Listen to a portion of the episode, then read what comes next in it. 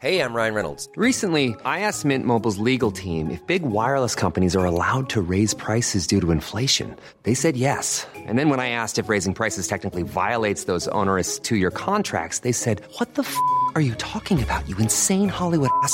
F- So to recap, we're cutting the price of Mint Unlimited from $30 a month to just $15 a month. Give it a try at mintmobile.com slash switch. $45 upfront for three months plus taxes and fees. Promo rate for new customers for limited time. Unlimited more than 40 gigabytes per month. Slows. Full terms at mintmobile.com. Hi, I'm Daniel, founder of Pretty Litter. Cats and cat owners deserve better than any old fashioned litter. That's why I teamed up with scientists and veterinarians to create Pretty Litter. Its innovative crystal formula has superior odor control and weighs up to 80% less than clay litter. Pretty Litter even monitors health by changing colors to help detect early signs of potential illness. It's the world's smartest kitty litter. Go to prettylitter.com and use code ACAST for 20% off your first order and a free cat toy. Terms and conditions apply. See site for details. I'm Sandra, and I'm just the professional your small business was looking for. But you didn't hire me because you didn't use LinkedIn jobs. LinkedIn has professionals you can't find anywhere else, including those who aren't actively looking for a new job but might be open to the perfect role, like me. In a given month, over 70% of LinkedIn users don't visit other leading job sites. So if you're not looking on LinkedIn, you'll miss out on great candidates like Sandra. Start hiring professionals like a professional. Post your free job on linkedin.com/achieve today.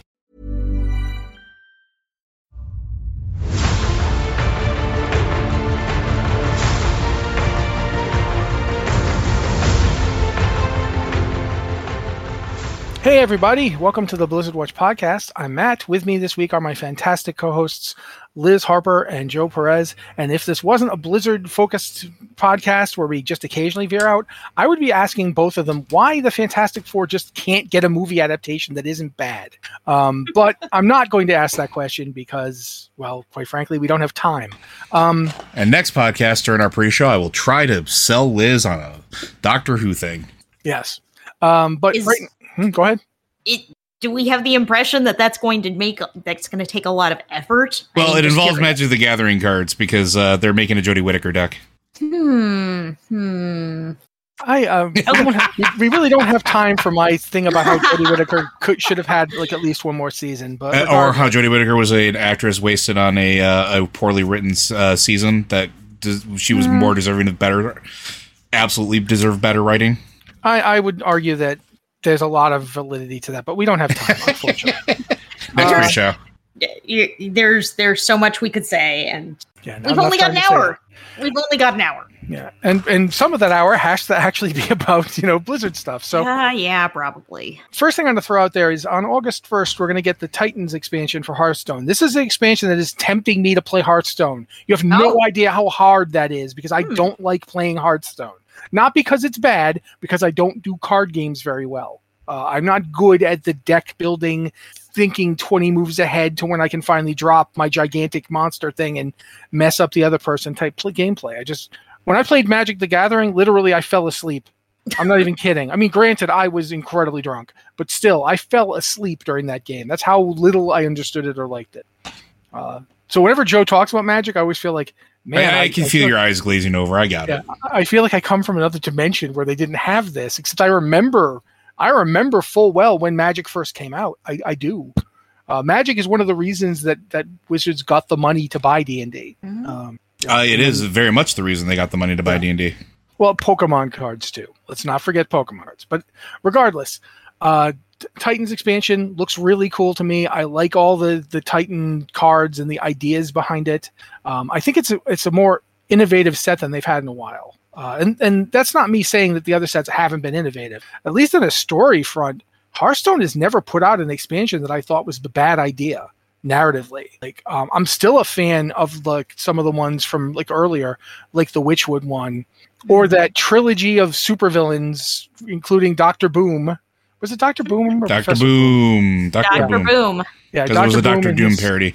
Yeah, his whole uh, cadre of of supervillains trying to steal uh, Dalaran and put rockets on it so they could use it in yet another evil scheme. To be And fair, succeeding. Dalaran needs rockets.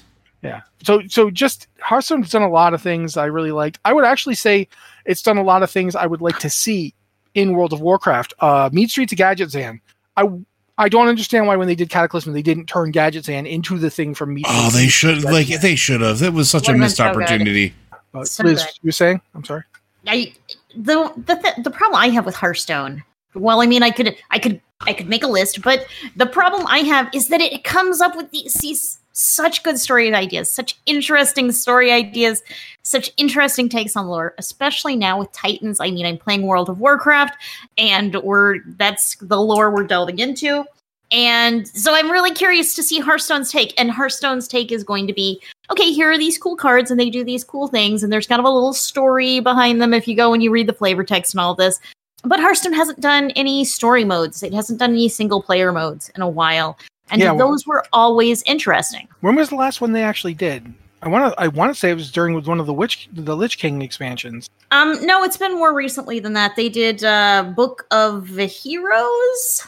Yeah, I think it was Book of Heroes that they were rolling out one chapter for each of the like new heroes that they were doing in the expansion that I want to call Battle for Azeroth, but it was not Battle for Azeroth because that's a different game. but uh yeah, they've they've really backed off on the single player adventures, which is sad because that was a really interesting storytelling medium. Okay, the first one for Book of Heroes was 2020, September 2020. Book of Book of Mercenaries, Padilla is telling us in chat. Well, I'm found Book of Heroes here, and that was 2020. Uh, I don't know about Book of Mercenary, but Jaina Proudmoore got uh, a story in it, and that was Oh, that was hmm. I- again. This is Book of Heroes, not Book of Mercenaries. I didn't look that up. It, was uh, Book of Heroes was single player stories about classic Warcraft characters, and Book of Mercenaries was single player stories about original Hearthstone characters. That was Oh, yeah. 2021. That was 2021. So okay, cool. I'm So, very yeah, fast at typing few- when I need to answer a question. It's it's been it's been a little while. Yeah, it's been two years, more than two years, because this was April. I guess the last new characters releasing until March 17th, 2022. So it's been a year and change since the last one they did. So it would be a cool thing to see more of it, quite frankly. Uh, Like the the whole thing about stealing Dalaran and slapping rockets on Dalaran. That was a whole huge single player adventure that went across three expansions. And it was really cool and fun and it gave you this whole zany narrative for an entire year. And they they haven't done something like that where they've tried to make a big cohesive narrative, a big cohesive crazy World of Warcraft in Hearthstone. Even Book of Heroes and Book of Mercenaries were they were just little one-offs about specific characters. It was a series of single-player missions about that told the story of a specific character, and it was you know a little a little adventure. They uh, linked together. They told some interesting stories, but it wasn't it wasn't like this big game narrative that they've done before, and they have not done that in quite a while. have you guys like looked at Le- Legends of Runeterra at all, I have tried to play it, and it has not clicked, so I haven't looked at it very hard. Joe? I don't know if Joe's currently not here. Um, Oh, I But- apparently have hard muted myself and then forgot to push the button. Yes, I actually played a bunch of it. I one of the things I did like about it was how they did character narratives in it. Um, I didn't I, I didn't manage to get very far with the game mechanics, but I did like, for example, the uh, the Jinx storyline actually touched upon a lot of stuff you see in Arcane, just uh, slightly more tongue in cheek and friendly and less you know heartbreak and tragedy. Man, that Arcane the last the last It couple was so episodes of. Arcane just whew, but regardless, I did like what they were trying to do with it. I didn't. I do think that that is something that Hearthstone does really well when they want when they do it, and it is unfortunate that they're not doing it as much recently. Uh, but yeah, maybe maybe Titans has some or will have some. I would love if they put in some single player stuff. Because like I said, I really want to. If nothing else, I want to see what's going on with all this. You know, like what what the lore they came up with for the characters they're using. Uh, for instance, the Primus. I want to see more of that because I still I still have my suspicions about the Primus. Let me put it that way. I have not let that guy off the hook yet. There's something going on with him. We made that whole Crown of Wills thing, and he kept it. like I don't recall us bringing it back with us to Azeroth. He still got it. Hmm. Why does he need that hat now that we've broke supposedly broken domination magic? It which matches I'll the remind outfit, you, I will remind you, he made up what you know domination magic. That was his deal. So yeah, I'm I'm suspicious of that guy.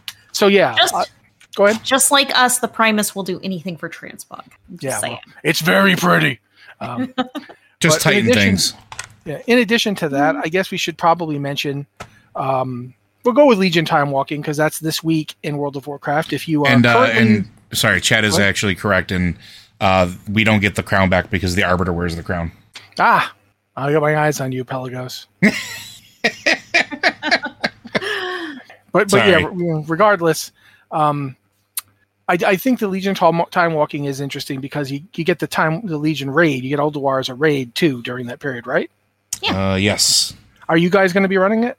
Uh, it's on the docket. So our guild is we just got um ahead of the curve uh for Sarkareth, and we just got our we just finished achievements and got the really odd mount, and it is definitely odd. Um, so I don't know what you're saying. That's great. It's a great mount. it is it is. I always thought Nether Ray the Nether Ray model was weird. I mean, it's it's a nether ray, but also it's on fire, and yeah, it's great. It's great. Well, anyway, the uh, the um, we tend to like do stuff like this in the time between expansions. So it's on the docket, but it is as a potential, but it's not set in stone. So we kind of split into smaller groups and spend some time. All right, all right. Um, nevertheless, though, if you are you know currently playing World of Warcraft, time walking weeks are great because you can just do like four of them. Is it four or five? Do you need to do four or five time walking days? Usually it's five. Okay, so you just run five of them and you get a pretty good reward. I think it's at least as good as like a heroic first raid tier boss, but I'm not 100 percent sure on that because I, like I said, I haven't been playing it because Diablo 4 exists and I, I literally can't do anything else. It's Uh, five. Okay. But yeah, time walking, that's pretty cool. Um, we also know there's going to be some class changes. Uh, they've made various buffs and nerfs. Um, they they nerfed Guardian Druid's uh, ability. They, they had a, a cooldown that does 60% damage reduction. They've they've nerfed it to 50%. Um, that's basically it for Guardian Druids. The only thing they've changed. So, uh, but they also boosted the damage of a couple of different tanks. Uh, Blood DKs got 10% across the board, like every ability they have pretty much will now do an extra 10% damage. And Prot Warriors got 7% on their attacks and abilities. I'm not sure why they got 7% and the Blood DKs had 10%. On my Blood DK, I never feel like I'm weak. But regardless, uh, they did that as well to try and shake up the tanking meta a little bit. But uh, Augmentation Evokers, however, they got a pretty big nerf to their like buffs that they put out, and then in, in as to recompense them for it, they're getting their actual damage on their abilities raised to compensate. I, I don't know how I feel about that. I mean, on the one hand, a lot of people have been telling me that augmentation evokers are stupid broken in five mans, especially uh, Mythic Plus. Uh, they're not that bad. It depends on what you have in your group. So we've we've determined from experimentation at the at the very least that certain classes benefit more from augmentation evokers than others. So like a Beastmaster Hunter, for example, really doesn't gain a whole lot of benefit from it, but a Shadow Priest just becomes an unstoppable juggernaut of shadowy pain. Um, so like it, it really does depend on what you have with you. Well, one of the things they talk about was how um, Close as Clutchmates now causes Ebon Might and Breath of Eons to be 20% more effective when not in a raid. What it used to be 40%. Um, so I, I know Ebon Might. It these are like all abilities that they use to buff other people, and it's just it's interesting to me to see these things get nerfed, um, especially this early in the augmentation life cycle. I mean, they just came out in 10.1.5, right? Yeah, but I mean, if you think of it from terms of like the same way they balance hero specs, sometimes that just happens. How many Yeah, no, times I- did how many times did uh, demon hunters get uh, patched within the first uh, couple weeks of their life? Uh, evokers in general just Yeah, got Demon Hunters, Like uh, Demon Hunters didn't get stopped by a single one of those nerfs, though. it's like Holy Paladins got their big rework, and then it lasted one reset before it got nerfed. They have apparently protection paladins have gotten an ability damage increase by eight percent, so they're also getting buffed for tanking in mythics. Blizzard seems to be really proactive about doing buffs and nerfs just very quickly. This uh, this expansion, we've Yeah, been seeing a lot of this where they're like they see a problem and they make adjustments. They or they listen to feedback and they make adjustments. So Yeah, I, I, mean, think it's good. I don't always like it when they nerf me, but yeah, Oh, I think it's good that they're paying attention and they're trying to hit this kind of balanced sweet spot. I was actually surprised to see that they've healed. They've they've buffed all healing by Resto Shaman by uh, five percent. Oh, that's not a surprise. They had no choice. The range of restoration uh, mists uh, heals from Ascendance is now 40 yards, and the initial burst of healing from Ascendance remains at 20 yards. Um, so the mist now heals more, but the initial burst of healing is still the same. Which I mean, okay, I don't get why you would do that, but it, would make it easier for people to move in and out of range at least. So that's that's good for the various fights where you have to get out of range of things. You'll get you'll still have the thing ticking away a heal on you as you're moving. So that's good. Um, but yeah, the, there's also a lot of player versus player changes, but uh, I am not qualified to judge these. Uh, I haven't PvP'd at all this expansion. Yeah, I mean the only one that I I looked at just because I know arm I know warriors well enough to at least kind of grok it, and it's it's fine. They're, they're buffs, which is good, but there should be more buffs. War, warriors should kill everybody in PvP and be unstoppable gods. But you know, if you want a fair game, then yeah, sure, they're fine. Um, but that's not really my thing. I just wonder, do you think this is going to actually matter in Mythic Plus? Like, because in my opinion, a lot of times the idea that there's certain classes that you have to bring to succeed in Mythic Plus is really oversold. Um, like you can you can clear 10 to 15s with just about any class. Like it, it really doesn't matter. It's only if you're pushing like the, The- highest possible setup, you know? So, having done a bunch of higher level keys this time around, um, or at least have attempting to in this this one, I think there is actually something to it, especially with all the changes they made in the last patch. Uh, I think it was more you could do whatever you wanted with whatever group as long as you were good enough uh, prior to it, but it did shift balances around quite a bit. Like you know, I'm not I'm not harping on like the Resto Shaman stuff, but Resto Shaman went from being like perfectly viable to and me like being feeling comfortable doing like you know a 17 18 19 20 to me feeling like i couldn't do a 14 um, and that may not sound like a lot to people but that's a huge huge step back in confidence and i'm not exactly a slouch when it comes to healing. So your mileage may vary but they they i think they're trying to rebalance that to get back to that point where you don't have classes feeling like runaways, but you also don't feel like they're they're they're incapable of keeping up. I just wonder if it's going to matter. Like, will people let this information reach them? Oh, yeah. So they, you know, that's the thing I'm worried about. Uh, pre pre done groups have been very. It's interesting. So I used to joke about like the um I used to call it the Resto Shaman tax. There's a point in time where like last I think it was last expansion and then a little bit early on in this expansion, Resto Shaman were not exactly looked at as uh, viable to take with you on these these journeys. And so like applying for group keys, like going into keys uh, during the the pre-done group make finder, uh, you would get rejected no matter what your skill level was. At least my experience was that.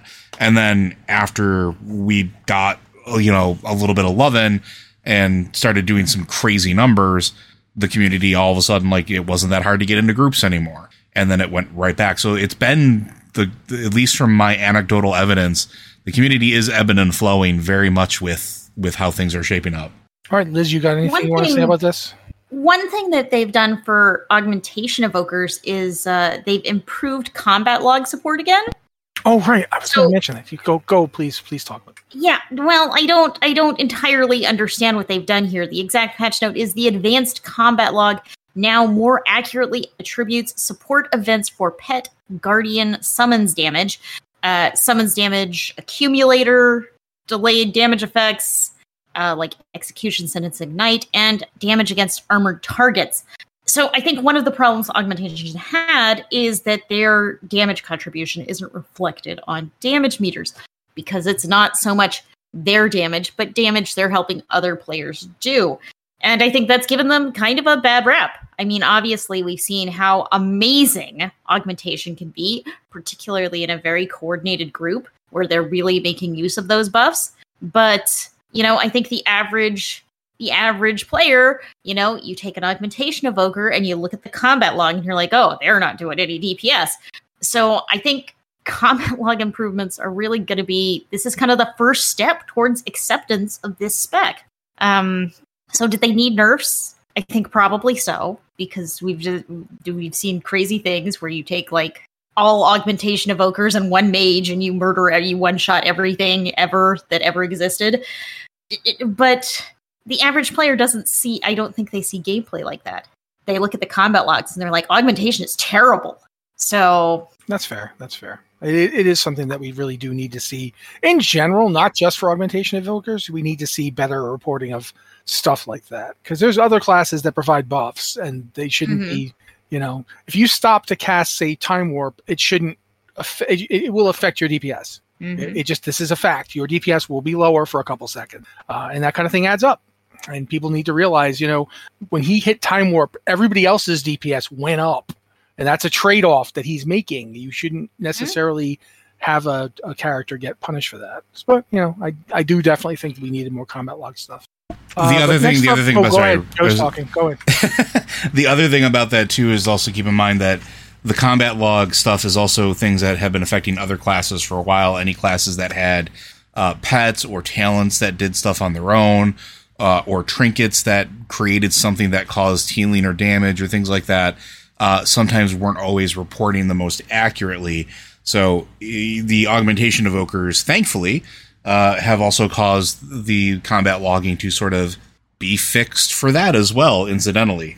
Um, so it's a it's a good thing overall. they threw attention on it. But uh, speaking of attention being thrown on things, this is something that uh, Liz had to tell me about because I had missed it when I was looking at various other things. But there's a new um, combat mode for uh, Overwatch's arcade. Um, yeah, it's just a, a new arcade event. You described it as hide and seek. Yeah, that's okay. I'm not I'm not playing Overwatch right now, so I have um uh but it's called Mischief and Magic. It is a prop hunt mode, which it sounds like hide and seek to me. I mean, that's just you you've got people who are hiding and people who are finding the people who are hiding. Prop hunt. It's It's- prop hunt. Kinda. Same same principle. Hide and seek. I don't really know prop hunt, so I'm not familiar with that. So- Explain it to us, Joe. Um, I don't know if this is the case like for Overwatch speci- particularly because I haven't really looked at the details. But prop hunt is teams of seekers and hiders where like hiders can uh, tuck themselves as copies of objects in the world and try to orient themselves to outlive a timer without being found or, or shot or whatever the case is. But hide and it's an old old game mode that's been around for a very long time. I'm actually surprised it took that long for something similar to hit uh, Overwatch. So yeah, Overwatch 2 prop one is the literally the tag that we put on there. So I'm looking at it. That's exactly what it is. Okay, yeah, so I'm right. so yeah, you uh sorry, go ahead. No, I was just I was just laughing. Yeah, so it's basically like what if it was mimic players trying to find mimics is really what it boils down to. I think I think that's the best context you can you can people can but the mimics are also players. The mimics are also players that are trying to survive and not get caught.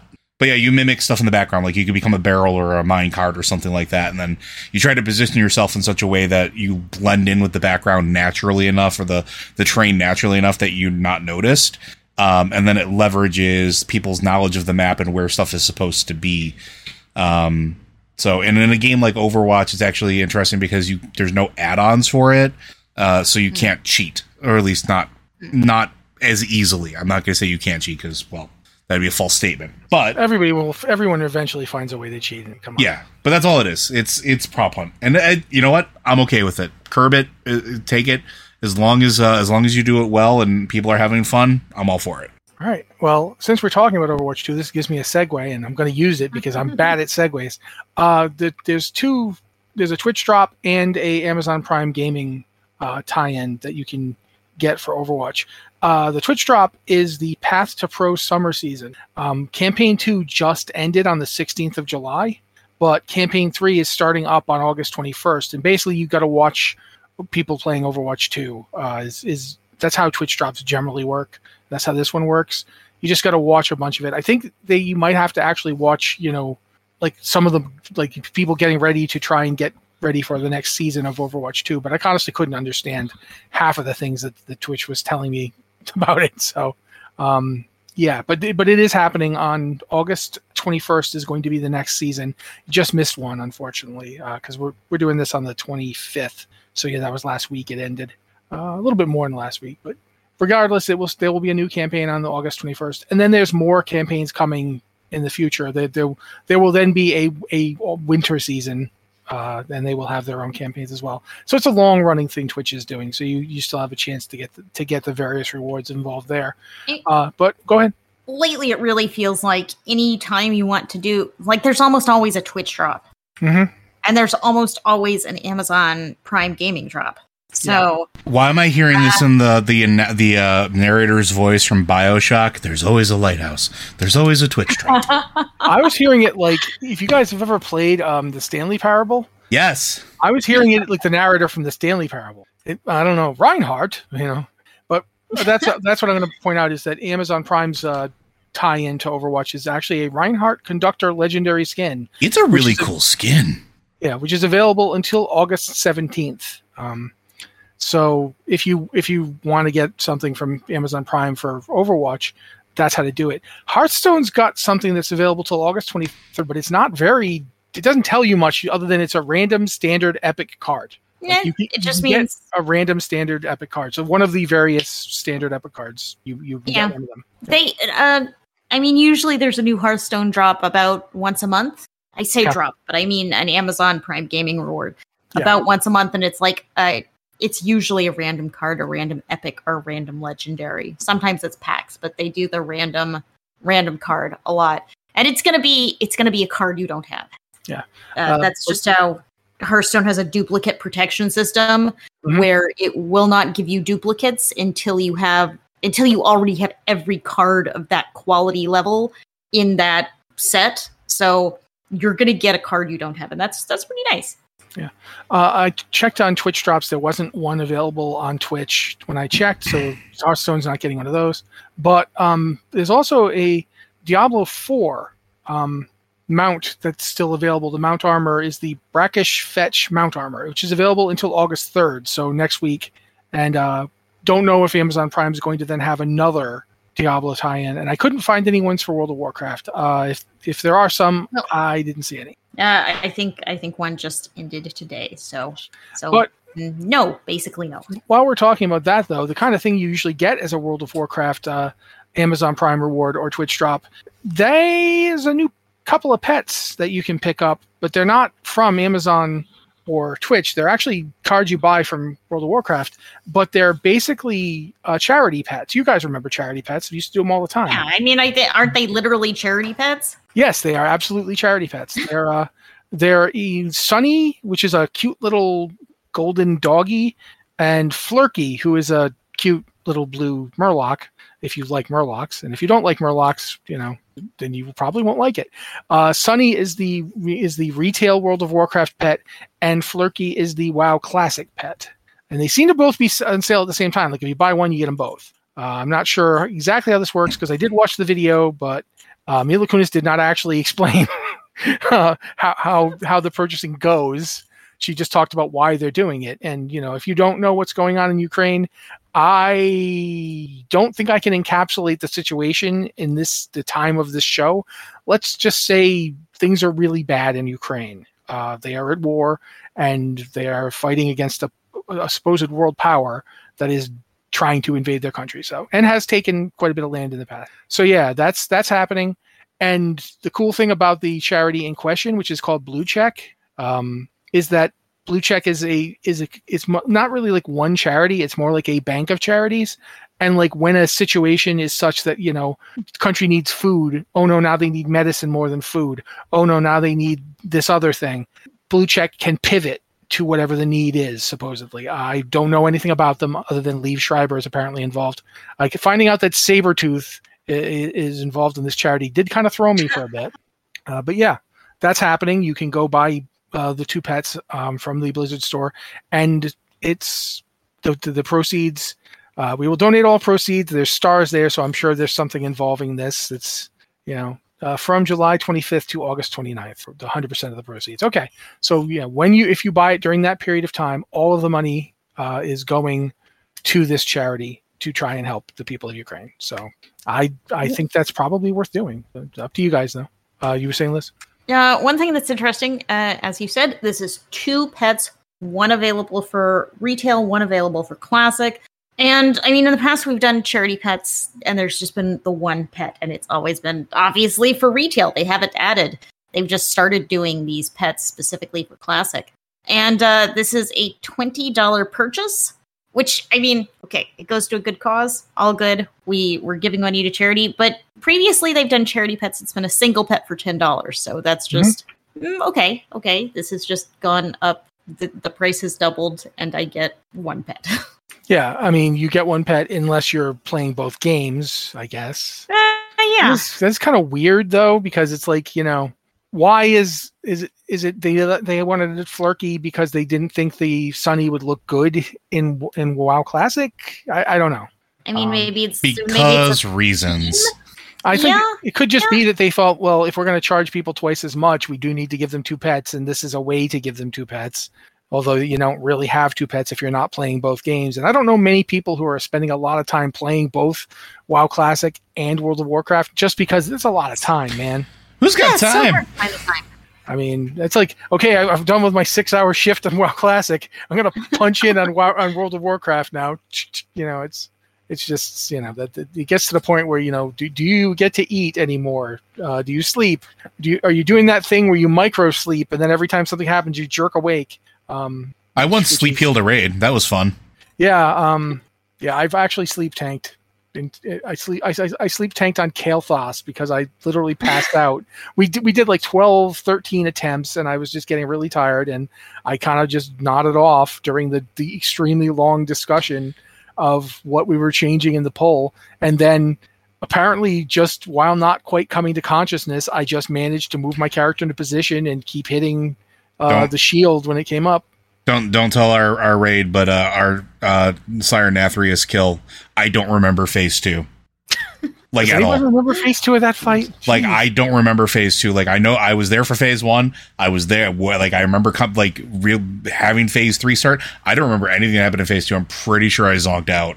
Yeah, well, uh, quite frankly, I don't blame you. I would have done that too. If I... Anyway, uh, so yeah, that's that's happening. Um, I do think it's interesting that they've decided to put a pet out for both games, but the, the price jump is pretty substantial. Uh, it is nice that it's going to charity, but if you're used to spending like you know ten bucks on a pet, you know you're now if you don't play both games, you're basically paying twice as much for a pet. Yeah, I mean, it's on one hand, it's hard to object. This is going to a good cause, and on the other hand, I was like, oh wait, I was gonna just click this button and buy it, but it's actually twice as much as I thought it was going to be. Should, I should still. Yeah, like I, I'm saving for Phantom Liberty, guys. Uh, you know, I'm gonna. have Uh, to well, keep later. yeah, that's fair too. That's fair. Uh, but I, I will say w- we've talked now about pretty much everything uh, except. I, do we? I may want to make sure I actually talked about the thing that. Yeah. Okay. No, we did talk about that. It's, it's prop hunt. We haven't really talked about the season one launch because that was last week. Um, I believe it was actually the day after we did the podcast, right? Two days after the podcast, Two we're days, talking yeah. about the Diablo Diablo Four season one Diablo launch. Four season one. Just Sorry. to, just to get everyone listening out there on the same page. Yeah, but that launched last week and we haven't really talked much about it um i honestly i've been playing it really casually. Like i i go in and i play one character with my wife and i have another couple characters i play when i don't my wife and i aren't playing together. And i've been you know i've been having fun and playing it. I think i played it like i've played it literally every day but i'm not trying to burn my way to max level or anything. Um, Mhm. quite frankly i've got like 90 days or so. Not not quite but like 80 something. And i just i don't feel the rush. Like if if I don't get to max level in the season, then I'll just go back to my main and, and work on them. It, it's it is what it is. I, I'm enjoying it, but I understand that some people who have been really trying to get to max level as fast as they can and start start hunting for those various uh, malignant, you know, hearts are some people are, are reporting being like, you know, oh god, this is like such a it, it's, it's kind of a rampage. It's very hard to to a lot of people weren't even be able to get malignant hearts uh, because they didn't realize that you had to be on the quest first, or they just weren't dropping. Uh, so a lot of people didn't try Um, to farm them. At least that's what I was told. Go ahead. I'm just I'm just taking a step back and uh, talking what season one is. The malignant hearts are the season's theme. It's the season of the malignant, and uh, having basically you're going out and you're killing these malignant monsters. You're trying to claim their hearts, and then you're doing what any good RPG adventuring character would do is you take these hearts and you shove them into your jewelry and just wear them. Hey, hey, hey! First, first you put the hearts in a cage, then you use the cage to the cage summons an even more powerful monster, and then you kill that monster and use its heart in the cage. Mm, in- yeah, in I, jam. I, I'm I'm I'm summarizing like a tiny bit. You're We have a- shoving Yeah, we have a process. shoving- That's all I'm saying. This isn't just yeah, haphazard. you're you're shoving monstrous hearts into your jewelry and then wearing them around.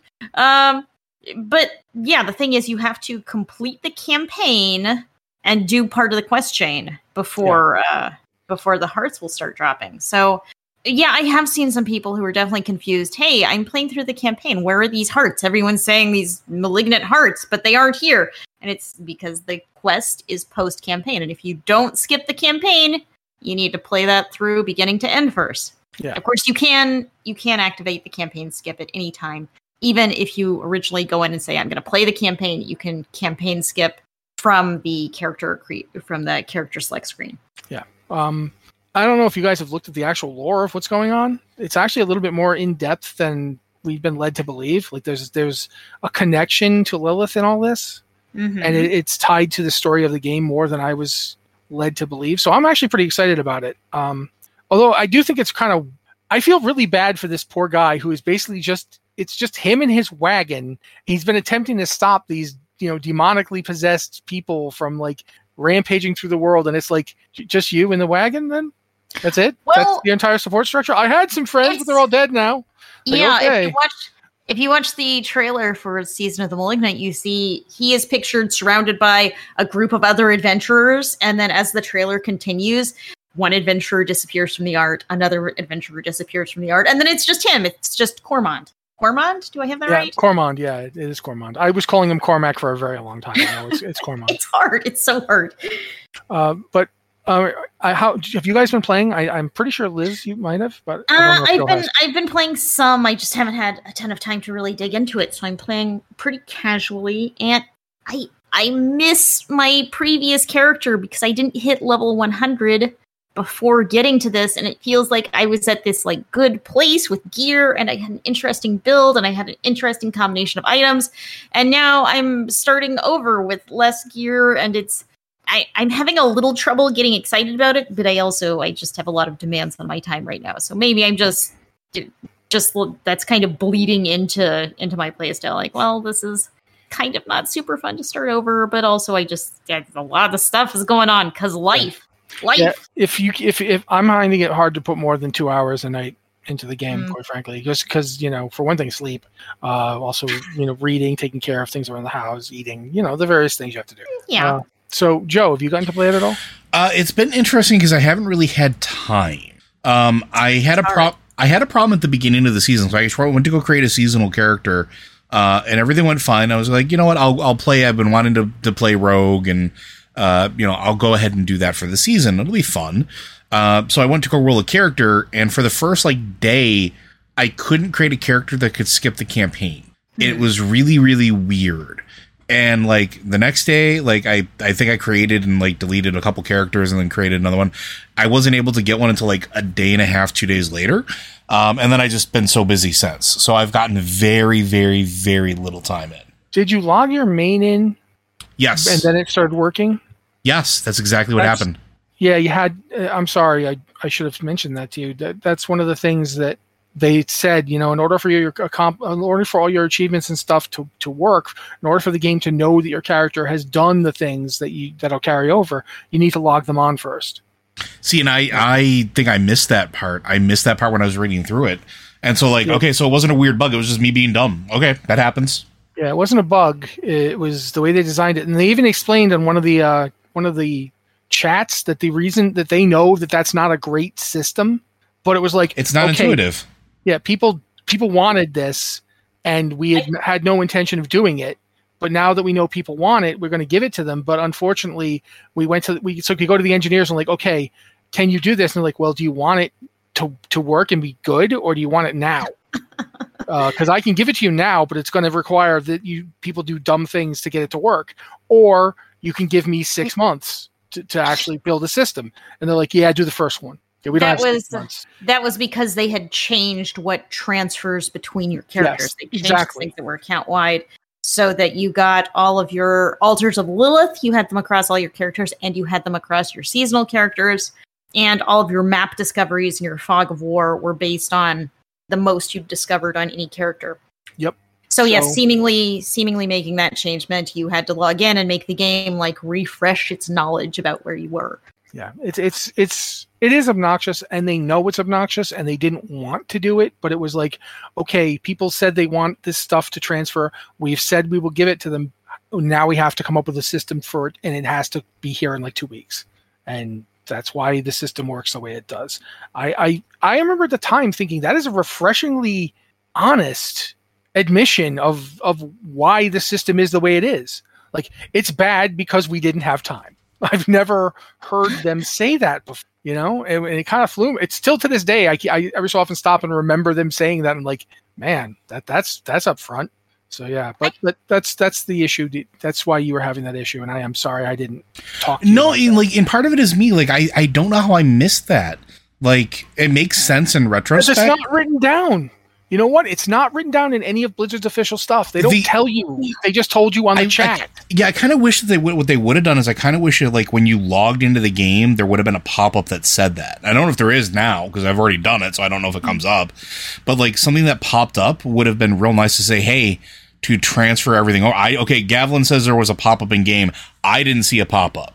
So I see I saw a pop-up, but I don't remember it saying you needed to log on to your characters. But maybe I just misread. Yeah, see, and me, when you click on seasonal, I think it should just be in your face, or should have been, and maybe it is now, where it says, "Hey, we were we didn't tell you about this, or maybe you missed it, but go and log into your character right now, and then log out and come back."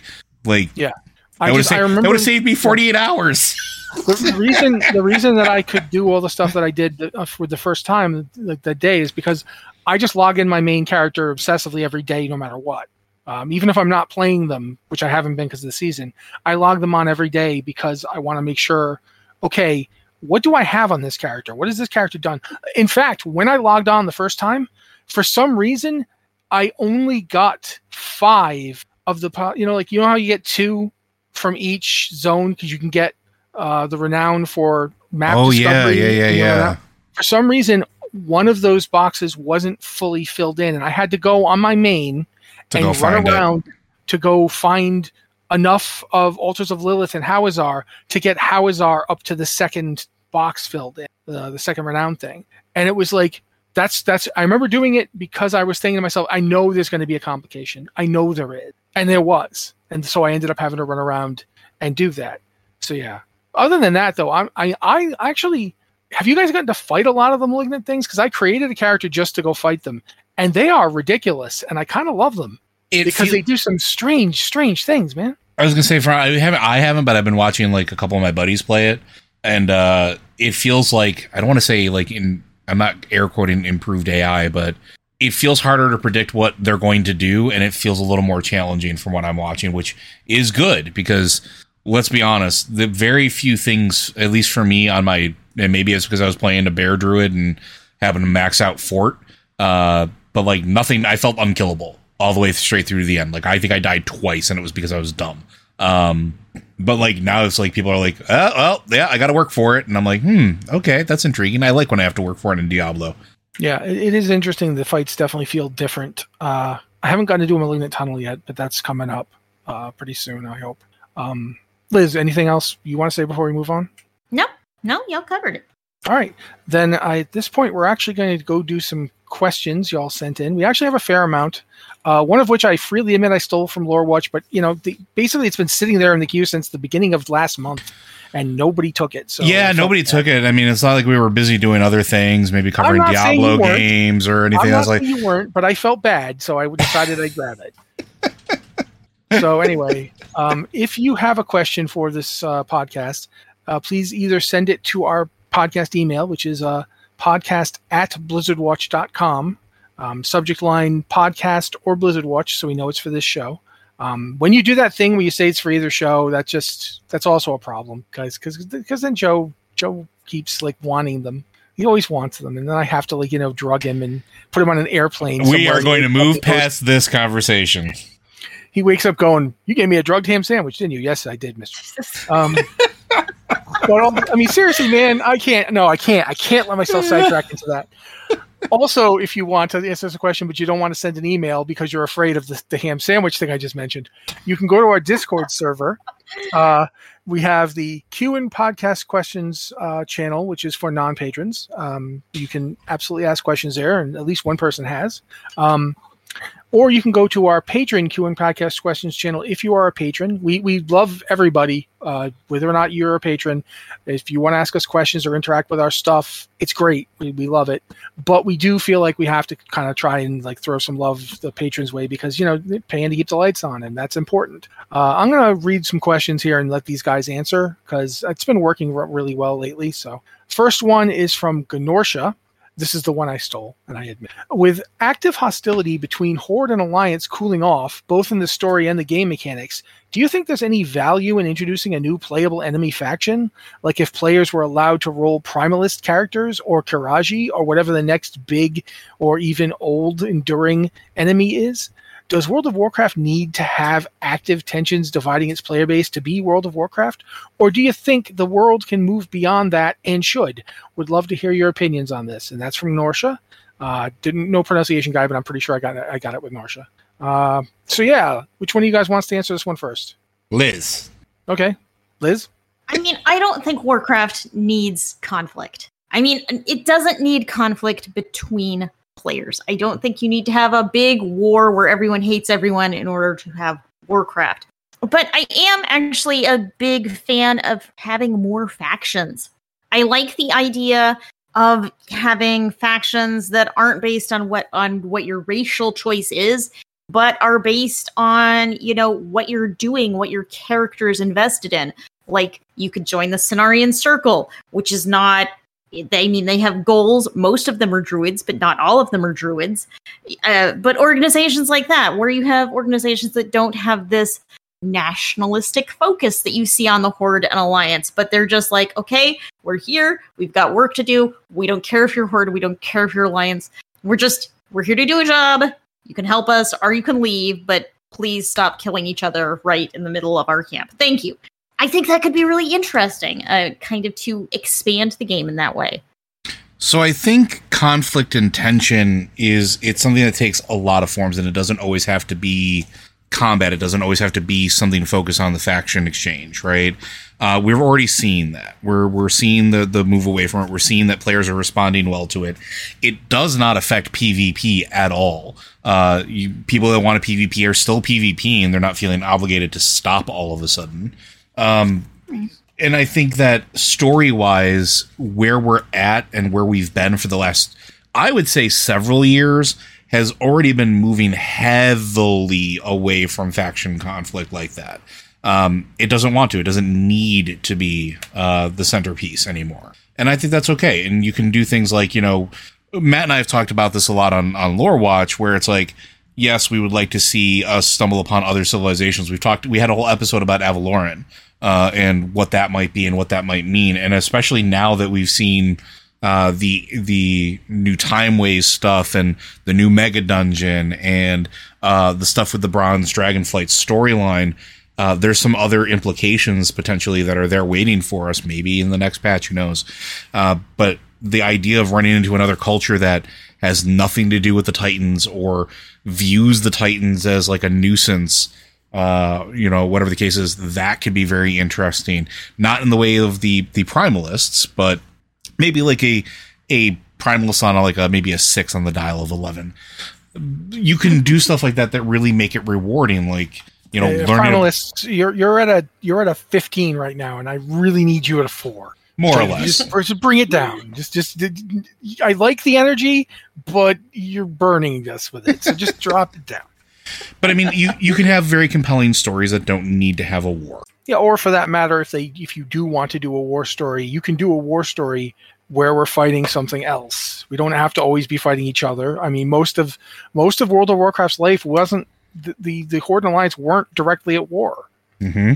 I mean, they they had um, conflicts, yes, uh, but they weren't actually fighting each other that much. And and in original World of Warcraft, classic World of Warcraft, now you would call it, uh, the original one to sixty world, we teamed up to fight the Qiraji.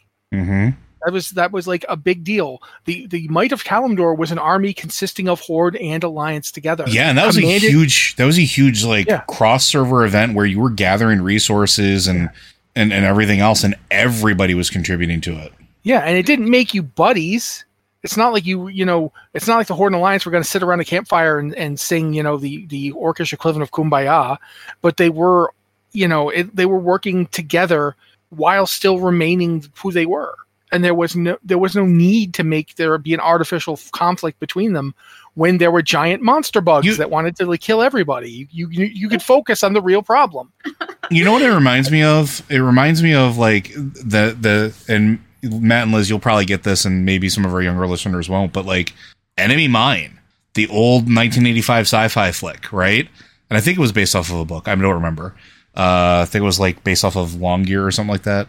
Um, but like yes there's this whole faction war this intergalactic war where the humans and this alien race are at battle with each other and then two, one of each just crash land on the planet and then you have uh, dennis quaid uh, you know and i forgot who played the the i think it was like henry uh, henry stolo or something like that um, learning to coexist because if they could fight each other they could kill each other they could try to kill each other but they have other things to worry about like surviving on this planet that you It know it was Louis Gossett Jr. by the way. Oh, Louis Gossett Jr. was Jeriba. That's right. Yep. Man, I, I'm sorry, okay, I just listen, had to look that up to be sure. I am happy that my memory is as intact as it is about that. But I, regardless, like that was a, a, a movie that, even though it was a sci-fi film and it had plenty of like, you know, had these actiony moments, was all about that drama and suspense. And they weren't actively fighting each other; they were learning to coexist. And we still have a lot of that to do in Warcraft. Like, there's Yeah, a absolutely. there's a lot of learning to live with, like you know, between orcs and humans, or you know, where night elves or elves in general fit into the world now. Like, there's a lot that you could do that doesn't actively involve war. Well, look at what Liz was talking about. The idea of like, you know, the game could use other factions. The game actually has all these other factions. Mm-hmm. Yeah, They're just they're not- there. They're just not playable. Like you can go and do some quests for them, and you can earn reputation with them. But um, we've seen that there's other ways to do that kind of reputation. For all that people like, I hear Shadowlands get a lot of criticisms, but how they handled those fact those playable groups. I, I'm calling them factions. I The know they weren't Covenants. called factions. The covenants. The way they handled covenants It was really well a- done. it's a blueprint for how you could handle new factions in World of Warcraft or old factions that are doing new things. Mm-hmm. You could honestly, yes, you've got a repu- you know, with the covenants, you had a reputation with them, but it translated to your membership in that covenant. It wasn't just you're do you show up and do some stuff for them. You're considered a member, and that's something that could be taken and and iterated on in future World of Warcraft. And so we you ha- could have those factions, and I'd love to see some of them. And we kind of had that with the class order halls. Yeah, but it was that was more class based. Yeah, sure, but I mean the, the same core idea though, right? Because like look at the paladins. Paladins had Horde and Alliance. You had a Nathrezim sitting in there as well, right? Like you had a we uh, the shaman had Horde and Alliance, but they also had Magda. Uh, you know, Yeah, Ma- Grim Totem. uh, Mag- Magatha. Uh, sorry, whatever. or- I- yeah, Magatha Grim Totem. yeah. Like, think- sorry, go ahead. Sorry, this. I think the big difference there is that, uh, like most of the organizations during Legion, the class halls were not like big previously explored Sure. lore things. I mean, the Order of the Silver Hand, I believe, was the Paladins, unless they did something new and original there, which I don't remember. But I mean, I see it interesting that you could tie into these big lore elements that are already exist in World of Warcraft, and you could tell interesting stories about things people have already kind of committed to or interested in. That Yeah. was maybe a failing of Shadowlands because the covenants were really well done and it had a lot of really interesting content, but it was also it's this world off in outer space in the afterlife and there was a little bit of okay, I mean this is nice. Why do I care? Can I go back home now? Um Yeah, You th- could- there was could- that. Yeah, um, absolutely. you could bring up some really new cool stories about things that we already are invested in. Yeah, so like I you could totally have the the Rogue Order Hall. Like could have been based uh, is Uh, kind of like a continuation of Ravenholdt. Imagine Yeah. if you had the Ravenholdt as a faction, and it didn't Oh, just yeah. hit rogues. Like it, Mhm. you know, if you are interested interested in subversive activity against anybody, here's a meeting hall for that. You can be, you don't have to be like a thief. You can also be one of our guards, or you can you know, do healing magic for us. Become a Or- member of SI7 for that. Lo- for that. Mhm. Yeah. But like SI7 and whatever the Horde equivalent is, uh, I don't remember. They used to have one. I. Uh, what is it? It's something. The, the something of whispers. Uh, Yeah. But you those those are like still kind of faction oriented, but you could totally have like Ravenholdt become the meeting ground where yeah, I'm I, I'm in this horde order, you're SI7 in the alliance, but we still have to talk sometime. And this place could be the place to do that. People could come together and have discussions on these kind of topics. Like, you know, we're getting some chatter that the uh, Twilight's Hammer are back. Oh, no, that's not the Twilight's Hammer. They're just using the name. They're actually demon worshippers. Yeah, we got some information on that. And you could pl- imagine playing around with that idea of like the Berlin in the 50s and 60s, but in mm, Warcraft. mhm. You know, that whole, you know, Soviet agents, uh, US agents, you know, British agents, everybody coming together and conflicting and yet not fighting. Because you know there's there's ways to to like win ideologically that you could be dealing with. I, I just feel like there's a lot of room for this. Like the idea of making factions a thing. Like not just you know a place where you go and i look here's some more um scourge stones can i have my amulet yet no? Okay i'll be back when i've got more scourge stones for you. Make it into imagine if you join um the argent dawn and become a member like and you're now dedicated to preventing the scourge from spreading and that's your deal. Like and that's there's a lot of missions you could go on because oh we've heard about this necromancer who used to live in this place and he apparently understood how to to, to stop the plague more effectively. Go there and, and get that. And there's just there's a lot of room for all of it so I, i'm really the more i think about it the more excited i get uh, how much time do we have left before i keep babbling Go. Dragonflight, Dragonflight kind of did or went in this direction with the whole Wrathion Sabellian thing, earn Mhm. reputation with one or the other, but it didn't it didn't feel as meaningful. Just because one, you can earn reputation with both. Mhm. Two, because they're both kind of smarmy jerks. I mean, neither of them neither of them is like a great guy that you really want to help out. It's just like, I- okay, I feel like 10.1.5 and 10.1 before it kind of fixed that for me. Yes. I, I now feel like Wrathion and Sabellian both had their good points, but unfortunately, you needed somebody like Ebyssian because you needed somebody who could, for lack of a better word, and I don't want to sound creepy here, someone who could harness the two of them together yeah. where okay, I need some of Wrathion's I won't quit, but I need some of Sabellian's I'm gonna actually think about what I'm doing. you know? So so how do we get both? And I also think them, the two, Wrathion and Sabellian, kind of resolving their differences turned into a really great story. I think some of the best voice acting in Dragonflight so far, and we've had a lot of great acting in mm-hmm. Dragonflight, is Wrathion and Sabellian in Aberrus. I mean, I think the line I remember is going into the Neltharion fight, where you've been going through Aberrus, and for the entire time, it's like you think, oh, I'm following this shadow of Neltharion, and he's totally Neltharion, and we're talking to Neltharion, and you're you, the player, are like, oh god, these stupid dragons! Come on, of course it's not Neltharion, and you know you get to the the Neltharion fight, and like just before things start, you know, Sabellian's like, "Where's Sarkareth? You were leading us to Sarkareth," and Wrathion says, "He was never leading us to Sarkareth," and just kind of this calm realization, and that's, that's such a good moment where you see them, both of them, kind of seeing the wrongs in the past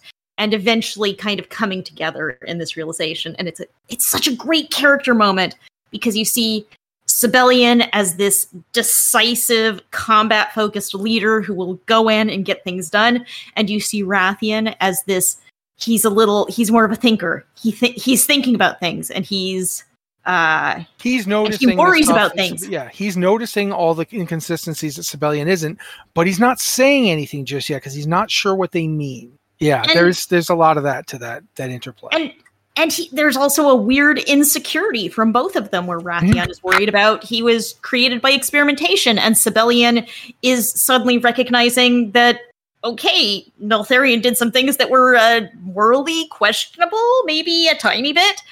So that's I, I think that's an example of how you can tell really interesting character stories that there's definitely some conflict there.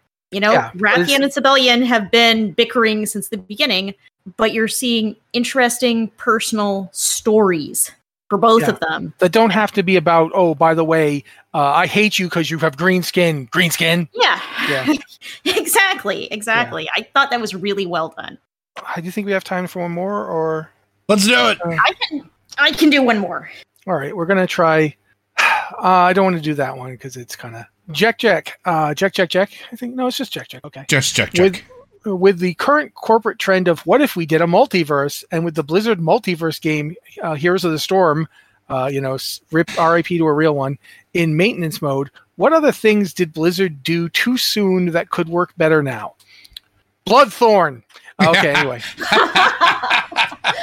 I mean, at the time, Bloodthorn worked fine and people liked. But Yeah. I'm telling you, there's such a, there's like, It's on tap. oh still. man, there. Oh, it could do so much with that. Anyway, go ahead, you guys.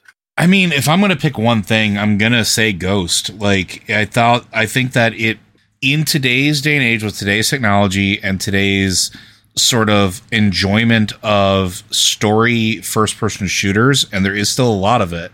Um, they could have easily had that project work now better than it did before because Ghost kinda, sorta, maybe helped inform a little bit of Overwatch but that was more the other MMO project that had been talking about for years that maybe f- dis- uh, turned into that, and the two of them combined together.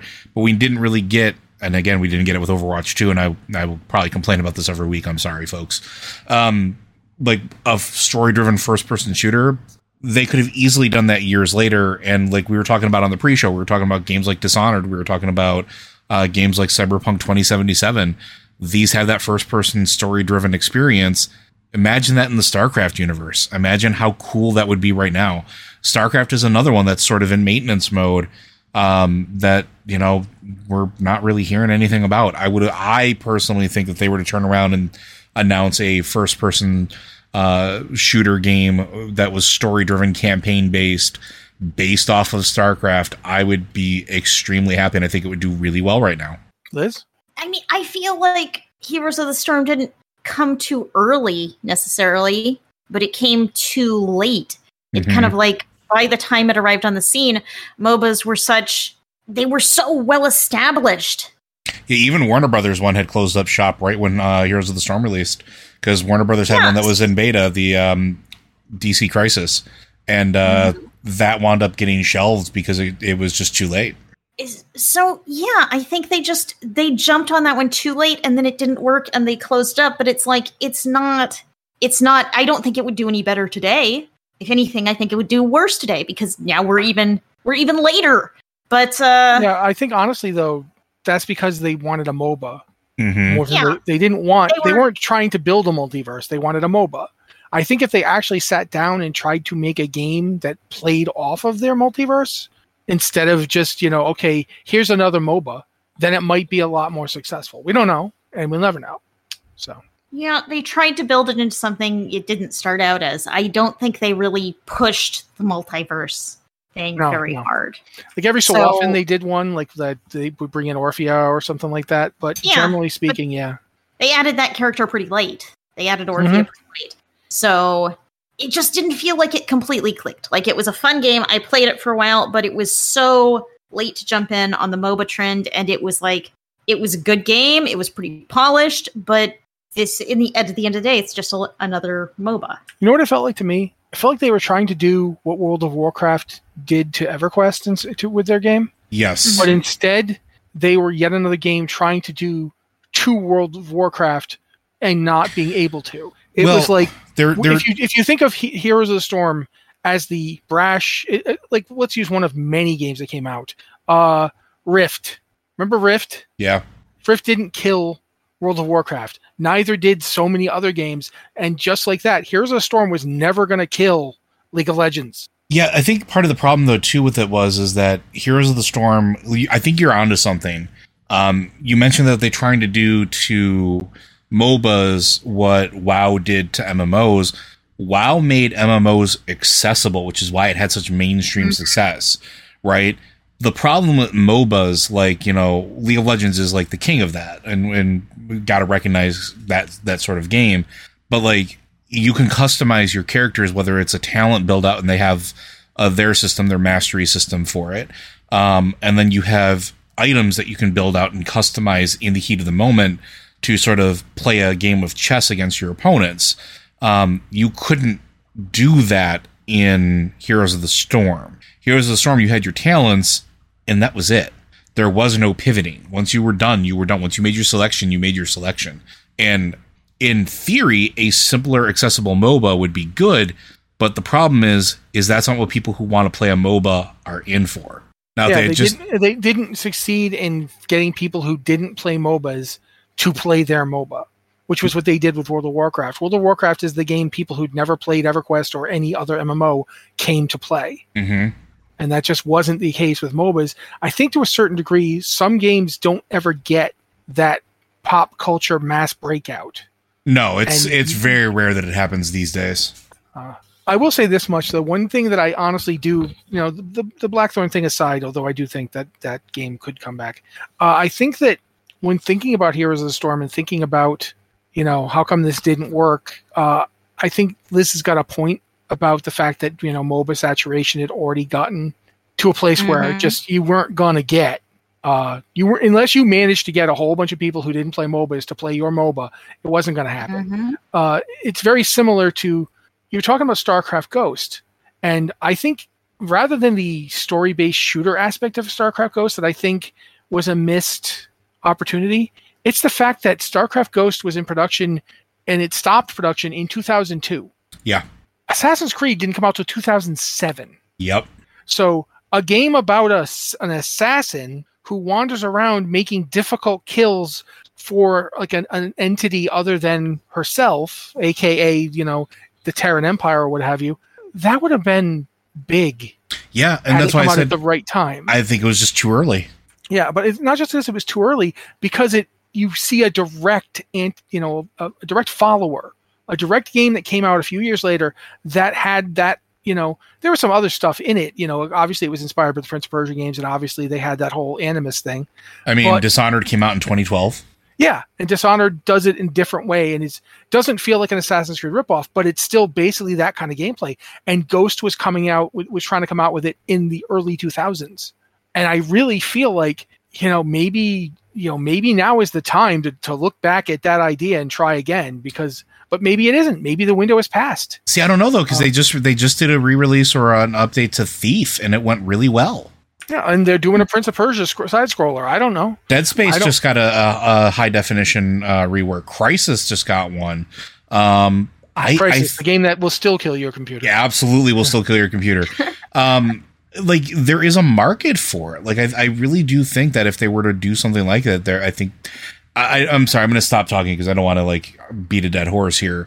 But like, yeah, there's it's. I think now would be a good time to do that.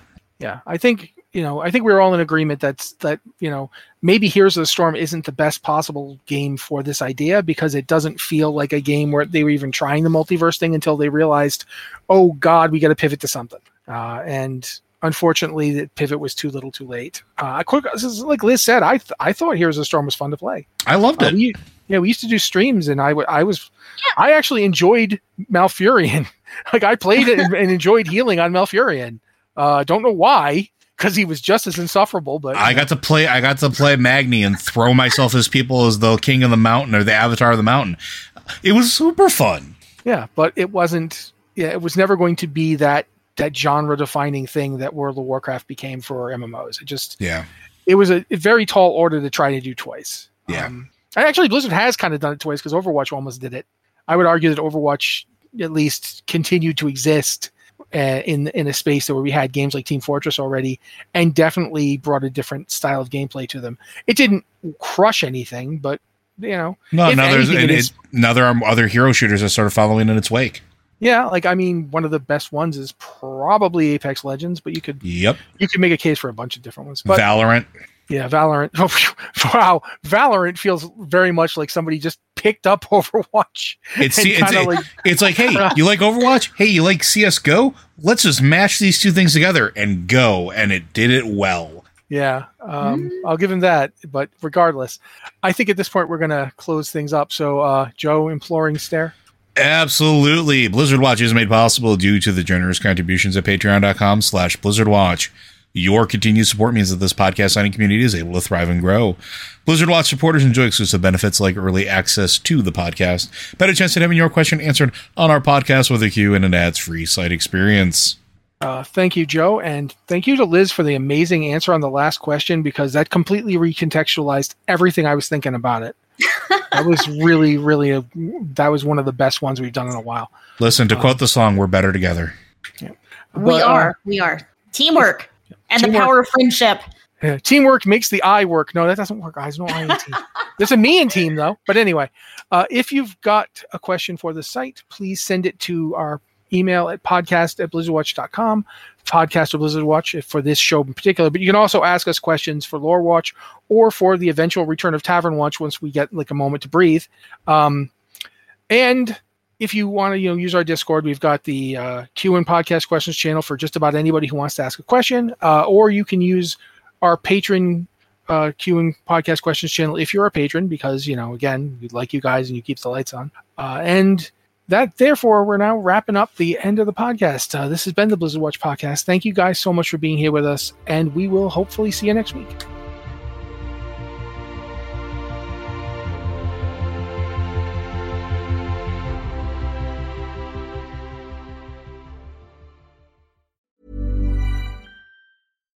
Hi, I'm Daniel, founder of Pretty Litter. Cats and cat owners deserve better than any old fashioned litter. That's why I teamed up with scientists and veterinarians to create Pretty Litter. Its innovative crystal formula has superior odor control and weighs up to 80% less than clay litter.